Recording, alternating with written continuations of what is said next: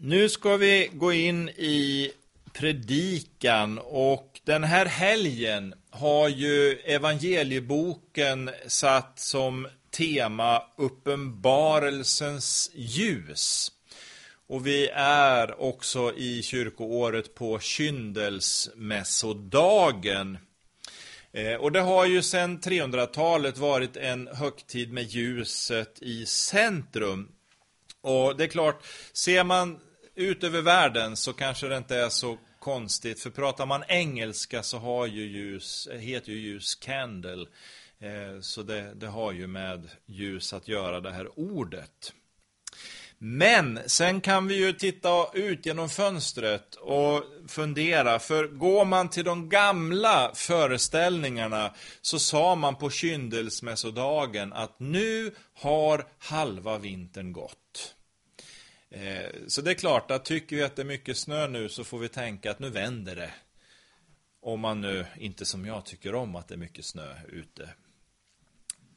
Sen landar vi någonstans i denna lilla introduktion i ursprunget. Den här söndagen handlar egentligen ytterst om när Jesus 40 dagar gammal eller ung, hur man nu vill säga, togs med till templet.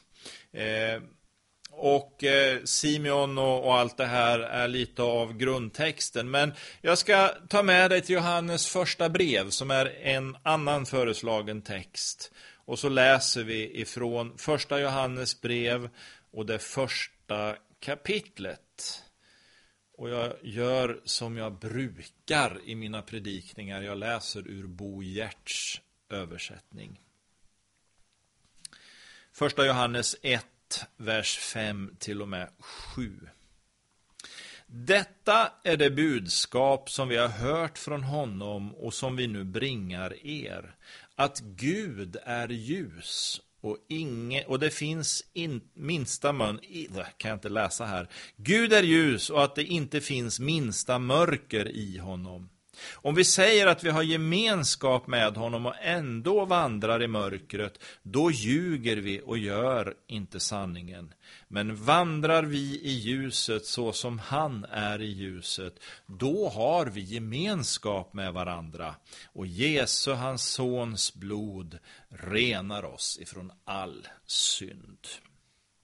Jag vill tacka dig Gud för det här ordet som vi får äta av den här stunden. Låt din ande göra det levande och verksamt i våra hjärtan. Amen. Ja, om ni bara visste hur gammal jag känner mig i min ledbrutna kropp. Men så förstår jag ju, eftersom jag har del av hemlig information, att jag är inte yngst i rummet. Så jag kan väl inte säga något annat än att jag borde vara pigg och alert. Jag funderar över livet rätt mycket och konstaterar att jag har ju hunnit med en hel del längs resan. Och jag räknar på fingrar och tår och allt möjligt när jag inser att det var länge sedan jag gick i skolan. Väldigt länge sedan. Men även om väldigt mycket har glömts och förträngts genom åren, så finns en och annan kunskap kvar någonstans bak i huvudet, och så rasslar det till och trillar fram. Och det gjorde det nu, för jag läste texten och helt plötsligt började jag tänka på fotosyntesen. Det är väl inget man tänker på annat än när man går i skolan och ska försöka lära sig om det här med fotosyntes. Det är en biologisk process som handlar om livet. Och som är en förutsättning för att det ska finnas liv på jorden. Och nu kommer ju de här 30 poängen grekiska in i bilden som jag har någonstans från min teologistudietid också. För det här med fotosyntes är ju egentligen grekiska. Det kommer ifrån två grekiska ord som har med ljus och sammanfattning att göra. Så fotosyntesen är i grunden för allt liv ur ett biologiskt perspektiv kopplat till att det behövs ljus för att livet ska bli verkligt. Så det kanske inte är så långsökt att på Kyndelsmässodagen tala om livet, att livets grundpelare är ljuset. Och så hamnar vi rätt in i den här texten där Johannes säger att Gud är ljus. Det är han som är ljuset. Och det är ju inte bara ett ljus så där i största allmänhet som ljus bland ljus, utan det här är någonting mycket mer än det ljus vi har för ögonen. Det här är det eviga och sanna ljuset som är det yttersta upphovet till allt vad liv heter och är.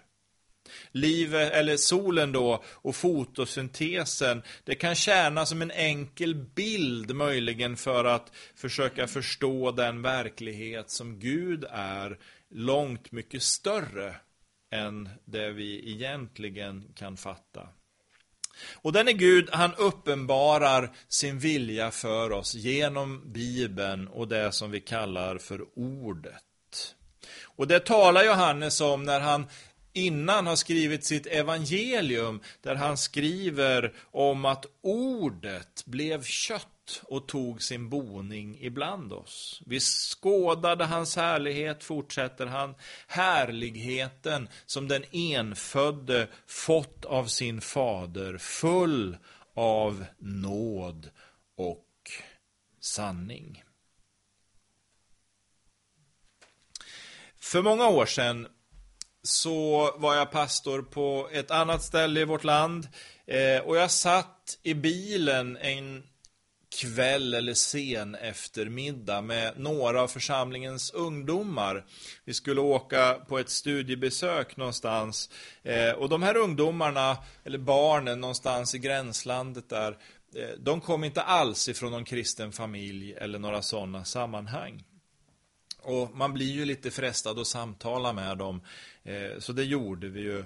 Och frågan kom fram där ganska snart om just detta: hur kan man tro på någonting som man inte kan se? För dem var en förutsättning för tro att man skulle kunna verkligen verifiera och se det handlar om. Och så börjar vi tala om de här abstrakta frågorna som inte är så enkelt för barn och ungdomar. Och vi kom in på rymden. Men de kunde nog förstå att rymden är på något sätt oändlig. Den sträcker sig långt bortom våra tankars begränsningar. Och så sa jag att Gud håller denna oändlighet i sin hand. Han är större än det där som vi inte riktigt förstår. Och ändå så känner han oss var och en vid namn. Han vet vad som finns i våra hjärtan. Han vet vad vi tänker på. Han vet hur vi känner. Om vi har glädje, sorg och allt sånt här. Genom honom så får vi söka livet i dess djupaste mening. Och då är det Jesus vi har till hjälp. Att se på Jesus. Att förstå att Jesus uppenbarar denne Gud för oss människor. I honom får vi en tydlig bild av vem Gud är. Han visar oss det eviga ljuset. Han visar oss grunden för det verkliga livet. Det är den sanningen som Johannes nu talar om i sitt evangelium. Och jag vill tala om det utifrån texten som vi läste först, för att det inte ska stanna vid någonting som är avlägset, svårgripbart, abstrakt och otydligt. Att Gud är ljus ska inte förstås som någonting som ligger bortanför eller någonting som är svårgripbart, diffust och abstrakt. David, han skriver i Psaltaren att livets källa finns hos Gud och att vi i hans ljus ser ljus. Grunden för David i den salmen handlar om hur människan tycks leva på en lögn och att man glömmer bort att vi alla behöver Herren. Och det talar ju också Johannes om när han varnar oss i dagens text. Och för att inte falla i den fällan så ställer David upp kontrasten till den när han talar om Guds nåd. Upp i himlen räcker din nåd, säger han, din trofasthet ända till skyarna. Och Johannes rör också vid den tanken både i evangeliet och i brevet som vi har läst ur med orden att Jesus är full av denna nåd och av denna sanning. Och så citerar han Johannes Döparen som stod där och pekade på Jesus och talade om Guds lamm och säger att vi alla har fått nåd utöver nåd av honom, av Jesus. Och det tycker jag är gott att påminna sig om i en värld som är så full av mörker, som är så full av konflikt och motsättningar, av destruktivitet och sånt som bryter ned. Vi lever i en värld som Bibeln tydligt talar om att den är på väg mot sin dom och upplösning. Men som Guds folk ser vi inte på mörkret. Vi fastnar inte i tanken på det negativa och mörka utan pekar på Jesus och talar om den inbjudan till ljuset som han kommit med, till gemenskapen med Gud Fader, ljusens källa. Och så är nyckeln för de tankarna, de sista orden vi läste, att Jesu, hans sons blod, renar oss ifrån all synd. Det är han som röjer hindret ur vägen så att vi kan få del av det liv och det ljus som Gud har att ge oss. Därför är det viktigt att tala om Jesus, att peka på frälsningen. Vi förnekar inte mörkret, vi förtiger inte syndens makt, att den verkar ibland oss. Det är någonting vi måste veta och vara klara över. Men betoningen ligger inte där, den ligger på ljuset, på Jesus och på förlossningen.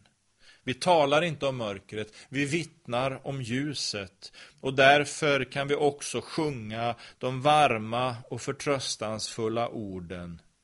Nu vilar ett hjärta i ljuset och friden. De frågor som tystnat har fått sina svar. Och nöden och ångestens tid är förliden för själen som lyser i Herrens förvar. O mildaste Jesus med segrarens krona, oss lys på den väg som till himlen oss för.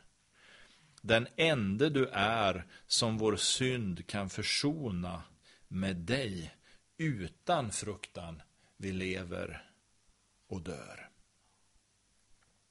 Vi sjunger den sången tillsammans, 309. Nu vilar ett hjärta i ljuset och friden.